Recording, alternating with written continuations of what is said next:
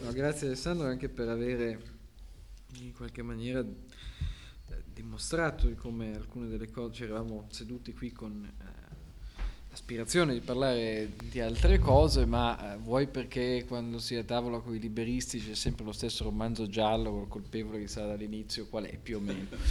Eh, eh, ma invece vuoi soprattutto perché eh, il mondo è complesso ma è anche interconnesso tende ad assomigliarsi in ambiti molto diversi. Eh, abbiamo visto come un tema che sembrava eh, sullo sfondo e lontano rispetto alle vicende di questi giorni possa essere utilmente utilizzato anche come lente interpretativa in tutti altri ambiti. Detto questo cederei la parola al professor Michele Grillo che qui ha anche un po' il compito di difendere l'antitrust rispetto ad alcune delle cose eh, che diceva eh, Carlo Lottieri prima, ringraziandolo eh, di essere qui con noi, di aver accettato questo invito anche eh, per questo motivo. Sì, grazie.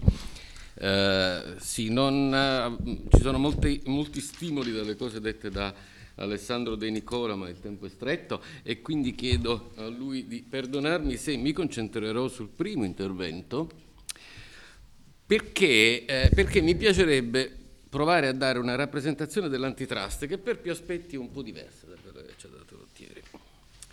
Uh, intendiamoci, il tema dell'antitrust è un tema speculativo, eh, molte idee eh, diverse possono essere presentate e tutte hanno il loro fondamento, è certamente vero che la storia con cui l'antitrust nasce, le esigenze storiche con cui nasce e, come eh, storicamente è, stata condizionata l'evoluzione dell'antitrust eh, sono elementi importanti che rendono difficile di parlare di una rappresentazione di un modello stilizzato di che cosa sia una istituzione antitrust, però eh, credo che pur tenendo conto di tutti questi aspetti eh, sia stato elaborato nel corso degli ultimi 30 anni eh, con una eh, importante convergenza in questa elaborazione. Sull'uno e sull'altro fronte eh, l'una e l'altra costa dell'Atlantico sostanzialmente, dove ci sono le due importanti e grandi eh, giurisprudenze.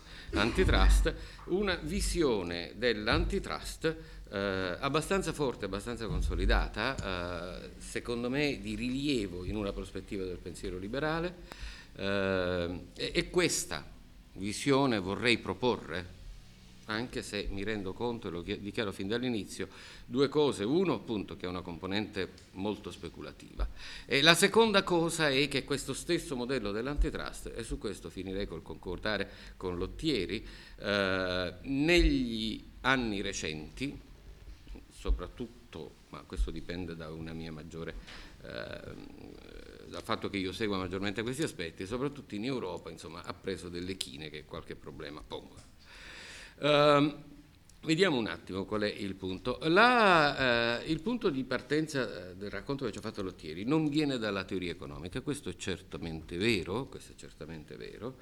Uh, la teoria economica comincia ad entrare nell'antitrust, seriamente nell'antitrust, quando alla fine della seconda guerra mondiale, nel corso degli anni 50, si sviluppa questa impostazione che sostanzialmente può essere eh, intitolata dello strutturalismo antitrust, eh, dove eh, visioni diverse di natura giuridica, di, con elementi di filosofia morale e, e, e analisi economica in qualche modo convergono eh, verso una eh, interpretazione di quello che possa essere il ruolo di una istituzione antitrust in un sistema di mercato.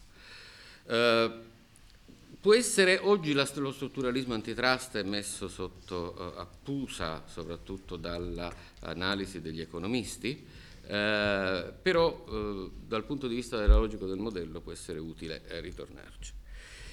E secondo me questa prospettiva può consentire di guardare al passato e a 200 anni di storia della uh, teoria economica non nel senso che ci fosse una chiara percezione fin dall'inizio di questo percorso, ma perché può avere un senso oggi riproporre questa ricostruzione storica. Il punto di partenza Lottieri lo richiamava ed è il fatto che eh, i due secoli che sono l'uno contro l'altro armati, come diceva Alessandro Manzoni, elaborarono due teorie diverse del monopolio. XVIII secolo elabora una teoria del monopolio istituzionale, il XIX secolo elabora una teoria del monopolio di mercato. Io credo che sia importante sottolineare alcune questioni. Primo, eh, la teoria del mercato che si è sviluppata nell'ambito dell'analisi economica eh, non è fondata su una premessa ideologica, o comunque è indubbio che un qualche pregiudizio all'origine ci sia, ma prima di arrivare a identificare quale la, la premessa ideologica sia e dove il pregiudizio sta, probabilmente bisogna fare i conti con una elaborazione analitica che è molto articolata e molto complessa. E in che cosa eh, e che cos'è che eh, suggerisce il pensiero economico che si sviluppa nel, nel XIX secolo o controbatte alla semplice interpretazione della teoria del monopolio istituzionale che è la teoria classica, diciamo così, del secolo XVIII, eh, ciò che suggerisce è che effettivamente il, primo, il monopolio può essere il prodotto dell'interazione dei soggetti economici nel mercato. E questa cosa qui può essere argomentata, cioè c'è molta analisi dietro, non c'è soltanto un pregiudizio ideologico e questo credo che sia importante sottolinearlo. Uh, nella, uh, in, l'aspetto interessante, un autore che mi piace sempre di richiamare e al quale eh, ritorno sempre molto volentieri è John Stuart Mill. Nel saggio sulla libertà, John Stuart Mill si pone un problema che oggi è abbastanza uh, assodato diciamo, nella cultura diffusa, uh, ossia uh, la, l'idea che nessuna coercizione all'autonomia individuale può avere una giustificazione etica fino a quando vigono circostanze in base alle quali gli effetti dei comportamenti liberamente scelti dagli individui non hanno non si ripercuotono su altri soggetti. Ci sono due questioni molto importanti.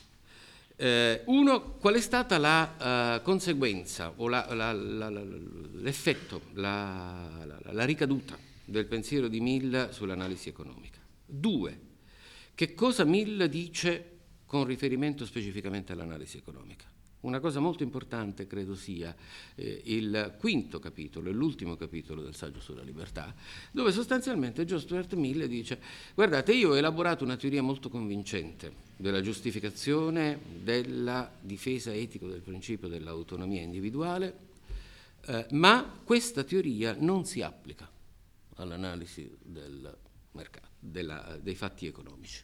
Non si applica perché perdonate, vediamo se ho bisogno degli occhiali, c'è una frase lapidare, trade is a social act.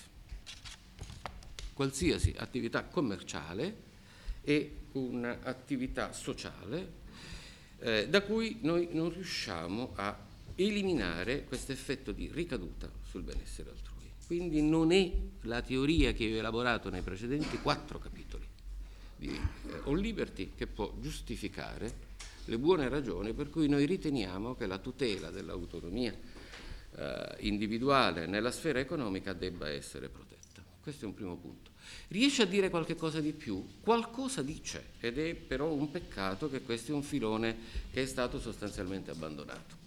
È ancora estremamente interessante richiamare il fatto che per poter dire qualche cosa su questa linea sente il bisogno di tornare indietro, andare a rivolgersi a von Humboldt, inserire una citazione di von Humboldt all'introduzione di un Liberty e richiamare una visione romantica tedesca, del primo romanticismo tedesco, per poter giustificare la libertà di autonomia individuale. Seconda cosa, cosa fa la teoria economica? La teoria economica lavora per cento anni per cercare di dimostrare se esistono condizioni alle quali la teoria che Mill aveva elaborato e che non aveva applicato alle, alle relazioni di trade poteva essere accettata.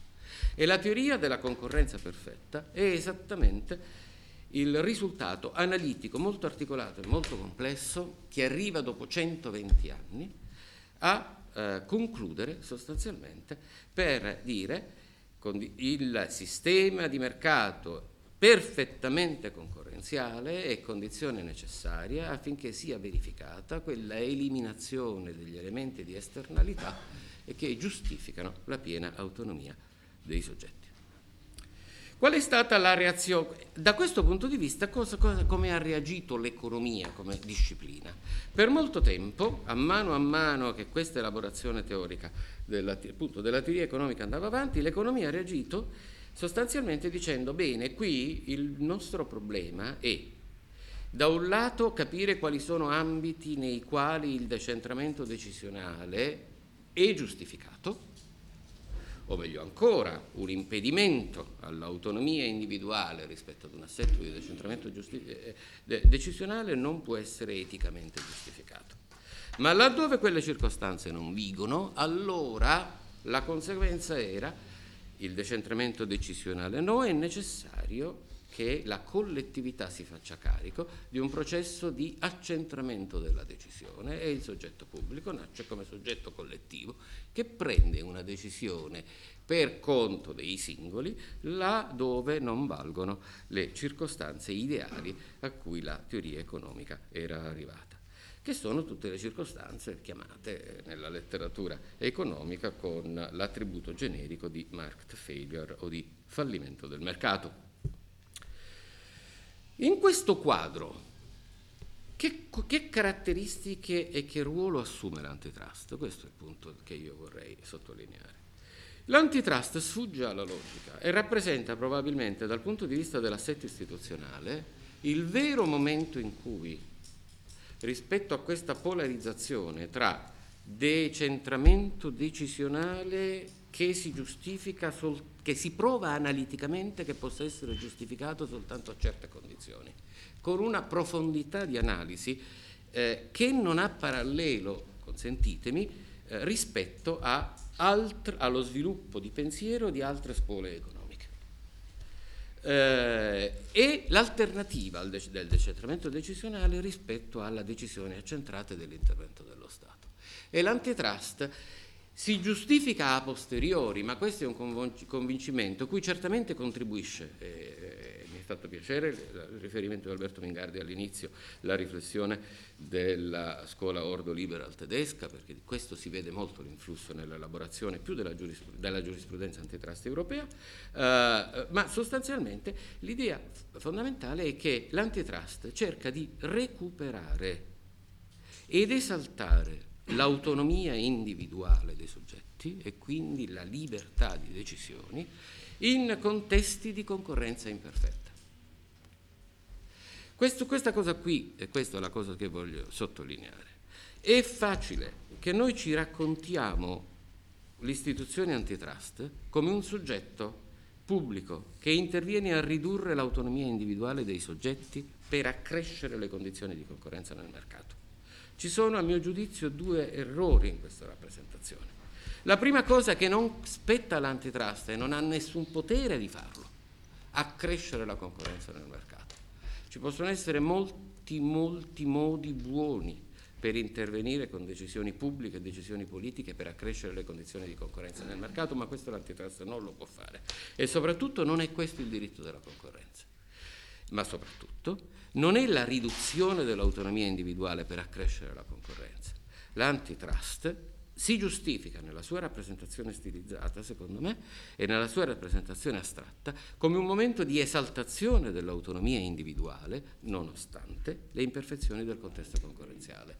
E il modo in cui interviene è sostanzialmente questo, che è un modo molto, come dire, eh, di, eh, giuridico di porsi il problema. Un modo molto giuridico, per cui, perdonate, noi veniamo nel mondo e siamo ciascuno dotati dell'insieme dei diritti naturali a Spinoza. Non abbiamo il diritto naturale di saltare sulla luna a tre passi, ma abbiamo il diritto di prendere un pugnale e di confuccarlo, boh, quello davanti a me. È giusto?